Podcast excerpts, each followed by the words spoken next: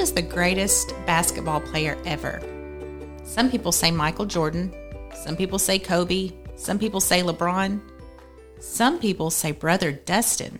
That last group is a wise group, I'd say. One time, the men who were some of Jesus' best friends got into an argument about which of them was the greatest.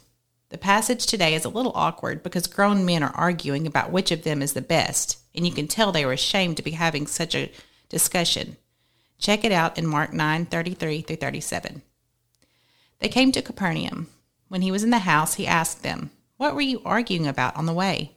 But they were silent, because on the way they had been arguing with one another about who was the greatest. Sitting down, he called the twelve and said to them, If anyone wants to be first, he must be last and servant of all. He took a child, had him stand among them, and taking him in his arms, he said to them, Whoever welcomes one little child such as this in my name welcomes me, and whoever welcomes me does not welcome me, but him who sent me. The disciples were embarrassed when Jesus asked them what they had been talking about. Wouldn't you have been? Here they are with the best man who ever lived, and they were arguing over which one of them was the best. The truth is, we kind of get like that. We compare ourselves to one another instead of just focusing on the goodness of Jesus.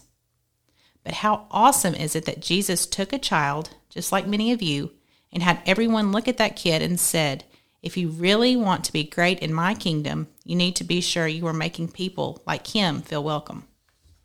When Jesus was walking around on our planet, children were not very valuable. It seemed like they were in the way, and everyone felt the same way about them. They just got on everyone's nerves.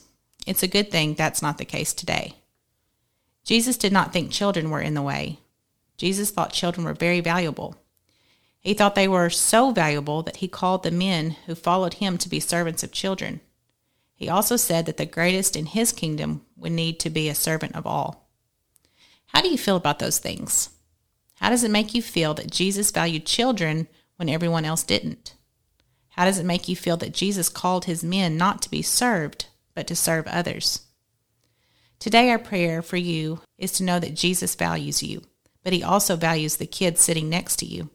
He is calling all of us who follow him to serve others. Look for those opportunities today. Share some ways you were able to serve when you get home this afternoon. Jesus, please help us be servants of you and others. Please help us to know how much you value us and how much you value others. Do not let us think too highly or too little of ourselves. Help us be like you. We love you. In Jesus' name, amen.